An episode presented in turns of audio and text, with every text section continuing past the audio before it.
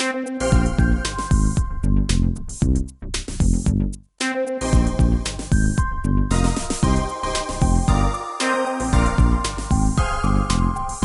Welcome to NPI Tech Guys, your go to radio show for cutting edge managed IT services. Are you tired of unresponsive, slow service from your current IT provider? Discover a world where network security, data protection, and expert support come together seamlessly. Stay tuned to learn how to transform your IT experience and never worry about downtime again. Call us at 866 986 News and let's make IT great together. Welcome to Tech Watch Radio, ladies and gentlemen. Sam Bushman and Jay Harrison with me. Welcome, sir. Howdy, Sam. How are you? I'm doing absolutely fantastic. It's another day in tech. We keep an eye on tech so you don't have to. That's why it's called Tech Watch Radio. Welcome to the show. And man, we've got a bunch of cool stuff for you this episode. First off, there is a new iPhone feature that many of you know about, many of you may not know about. I think uh, what version 16 of the iOS brought it out, but That's it's a microphone uh, change that really is impressive. Jay, Yeah, that's right. So the um, latest version, 16 of the iPhone, um, has voice isolation built into the uh, system. So when you're on a call, if you pull down the menu while you're on that call and you tap, there, there'll be a new microphone control at the very top on the control panel, and you can set it from standard to voice isolation, which is what we're talking about now. And also, if you're on a digital call, like a FaceTime call, you can set it also to wide spectrum. So if you want somebody to hear what's going on in a room or a concert or to get more fidelity than a normal call, you can set it on that wide spectrum. That won't work on cellular calls, but the voice isolation works really well. And if you get a lot of background noise, whether you're at a restaurant, you're at home with the kids, whatever, you can turn that on and everybody just hears you like you're on the radio almost, but not that good.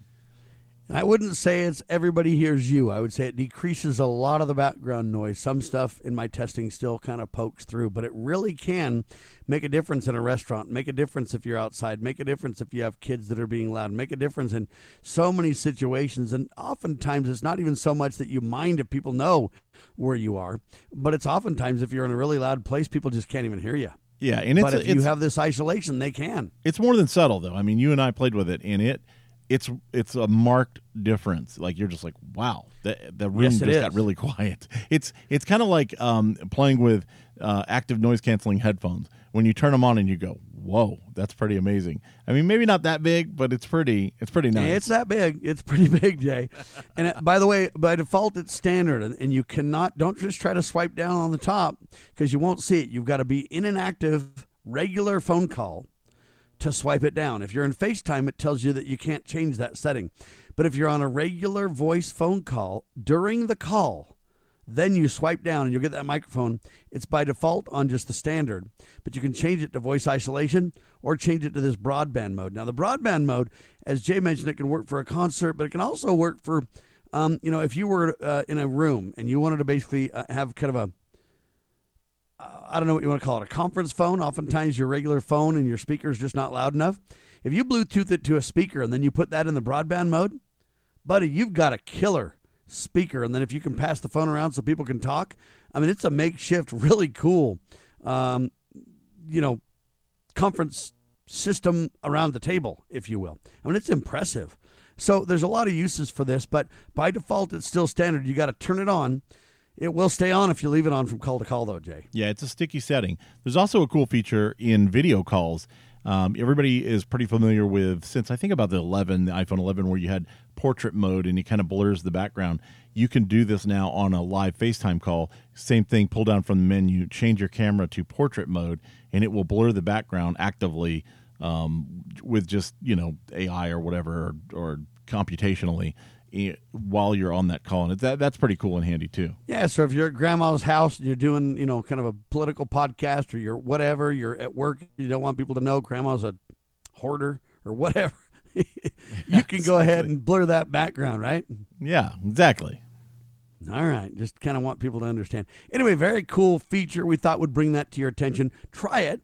Uh, let us know. Email us talk at techwatchradio.com and we can uh, check it out and um, you know get your feedback. Just tell us how good it is. Did you try it? Do you like it? Kind of an idea. All right, Microsoft is in the news for a bad reason. Um, you know, a week or two ago, they got hacked. Uh, Microsoft says Chinese hackers used, quote, code flaw to steal emails from U.S. agencies. Um, this is by Reuters News Service. If you wonder where we got it, this is very serious, Jay. It is very significant. Uh, this cybersecurity breach occurred. It resulted in email theft from even U.S. government agencies. The hackers exploited vulnerabilities in Microsoft's email software. Multiple agencies were effective, but uh, are affected, but specific agencies are still undisclosed. They haven't named names yet, but they are saying that our government agencies were affected. Uh, the breach highlights the ongoing threat from cyber criminals and emphasizes the need for robust security measures to protect critical safety in systems and data. Uh, Microsoft is actively addressing the vulnerabilities, they say, and they've urged affected organizations to implement security updates. But they're they're being kind of close-lipped about it as far as uh, the nitty-gritty on the details. Sam, and they are saying they rolled out a fix, and hopefully that's fine. But here's what I find interesting in this Reuters story, Jay. They say that Chinese hackers misappropriated one of its quote digital keys and used a flaw in the company's code to steal emails from U.S. government agencies and other clients. Now, when you say misappropriated a key, I don't really understand that. It sounds like that key was designed for that purpose. Now they say it exploited a code flaw. I guess I'm not really sure if they're saying that they had a back door that got, well, somebody got the key to it or okay. what the heck they're really saying here, right? In my opinion, this is just Microsoft speak. Anytime they come out with a breach or whatever, their their language is very nebulous, very. Um, You're right. So like, oh, misappropriate, or they'll say, um, you know, people go there. There's unintended consequences, like somebody's hacking their system, or it's a, a zero day vulnerability, and they. But the way they word it is very, you know, they they leave a lot open just to give them a lot of wiggle room. I think probably legally, I don't know, but so I, that's what I think that is. That's I don't I don't know. They had a key and they misappropriated it. Just like hey, you can misappropriate anything that you get your hands on. You're right if you don't use it the way they intended for you to use it. So that's just yeah. Broad. And whether that's true or not, I don't know. All I'm saying is either they had a key and they had some back door that they didn't like the way they used it, or it's their way of kind of minimizing the flaw, making it sound like, oh well, if you have the key and you exploit it, anybody who doesn't have the key, you got a double protection, you're okay. I don't know if it was a defense way to write that in a way where guys like me would go, mm, okay. Or what? But any action that targets the U.S. government or big corporate world, so to speak, is a serious concern, folks. And what I find fascinating about this is it is creating diplomatic issues with China right now. Jay. Now, Microsoft's blog post did not explain how the hackers, quote, got their hands on one of the company's digital keys. And uh, so maybe Microsoft got hacked ahead of this theft, Jay. Hey, That's even another question that the article brings out. The truth is, we've been in a cyber Cold War for decades. And it may seem like all peaceful and happy on the surface, but you know, behind the scenes, the Chinese, the Russians, the American, everybody's going at Israel.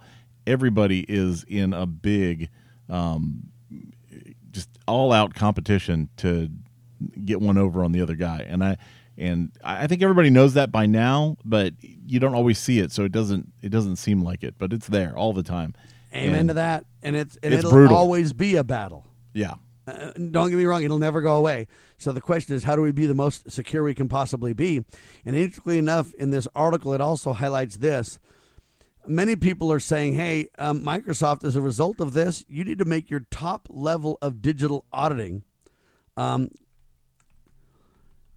called logging available to all the customers free of charge right now. In other words, you've got to give people kind of an idea have they been the ones that have been hacked? Um, is there a way to kind of ensure that I'm not being hacked? There's got to be some level of accountability and responsibility on Microsoft's side to up the ante uh, for everybody.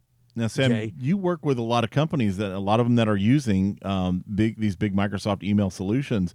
Does this worry you with some of the people that you work with and work for? It worries me because I'm always worried as an IT professional and, and security is a concern. I do understand from our internal team, though, that we have got things in place and it didn't happen to us. Do you think that you, you hear this a lot? I feel like, and maybe I'm just biased, I feel like you hear this a lot more about Microsoft than some of like Google solutions or other things. um, Proton Mail and, and places like maybe it's because Microsoft's just the big leader and they're the big target in that. But do you think it's happening more to them, or do you think they're just the big guy on top? I think they're the big guy on top. Number one, I also think that Google might have a better relationship to manage this internally and not tell people about a lot of it. I don't mean to be rude, but look, That's Google was caught. No, listen, Google was caught driving by houses and houses and houses, and even when the government told them you cannot do this, government or Google said we're not, we're not, we're not. Got caught lying to the government. It got found out and had to pay a big fine. So we know Google has a track record of that, though. Let's be clear. Yeah, the war driving gate situation. Yeah. So I'm just saying, I don't mean to be, uh, you know, turn this into a conspiracy hour, but I do mean to say, I don't think we have the up and up on it. And I think all these companies are always in an epic battle. It's the cold digital war or the cold tech war, whatever you want to call it. And look, everybody's trying to get an upper hand, and some have good intentions, some have bad intentions. And I think most importantly for us, at least when I say us, I mean the average American and small business to medium business, we need to do our very best to partner with IT companies that truly take this seriously. Number one, the likelihood of you being hit because of the layers of security and protection we put in place is reduced significantly. Indeed. Secondly, if there is a hit for some reason, our ability to mitigate, uh, to respond quickly, um, really kind of makes the difference. How fast you can respond oftentimes really matters the most, Jay. It does, and that defense in depth strategy that you can get with a professional IT team um, really helps you from being that low hanging fruit. Where those, are the- you know, some of those guys just get stormed and they don't they don't know better. You know, they can't know. You can't. It, takes an expert in this field. It's it's a very complex field, and it's not unattainable, but it's not easy either. Yes, indeed. But you know what? Your IT provider can help if you get the right guys that understand security. They can be on it, uh, reduce and mitigate the problems in the first place, and then respond with rapid speed if necessary. That's you know one of the keys to IT departments. And this isn't a commercial for that, but it is a truism that if you have IT professionals that are watching this stuff all the time, you know, then that really can make or break your company and the difference and really affect your bottom line for the positive if done right. Now, there's uh, an audio editor out that's a free open source editor that's really, really cool. A lot of podcasters use it and everything else. They had an incredible upgrade a couple of months ago, but we want to kind of highlight this. It's pretty cool since we're talking about, you know, voice isolation and audio in general. We thought we'd throw this one in too, Jay. Yeah, this is a much on a lighter note and a positive news. Audacity, which we've been watching for years, um, even since the Cool Edit Pro days. These guys came out with one of the first open source, completely free audio editor. They just released version 3.3 a couple months ago, um, and it's some of the, it's some of the cool features we just wanted to highlight on this. Number one, we already mentioned it's open source, but it's got a lot of real time audio effects in there. They've improved performance and stability of it. They've got um, some new compressor, noise reduction, and equalizer effects. They've got uh, a new VST3 plugin support. Um, they've got improved keyboard navigation, which is always good. I use that a ton on. My favorite is Goldwave, and I, you know we use that a ton. Um, but they've got better labels, track. Goldwave.com. It's a uh, um, It's not free though. shareware program that you can use. Yeah. Uh, but anyway, Goldwave is available. But this is really cool, and these features are incredible. And the bottom line is, we're up in the ante everywhere in the quality of audio, Jay. Yeah, indeed, and they're- they're really they're really coming out to be a pro um, thing. Also, on the same note, um, uh, GIMP, which is kind of the open source Photoshop, they just released updates today or yesterday where they're come they've got a whole new interface and a, design that you can turn on, and they're you know they're keeping up with Photoshop as best they can as far as an open source free platform. Uh, oh, if you want Photoshop, Photoshop's fifty dollars a month, so it's like six hundred bucks a year. Well, and the equivalent in the Adobe world for um, Audacity or for Goldwave is expensive too, Jay. What's Yeah. that thing called?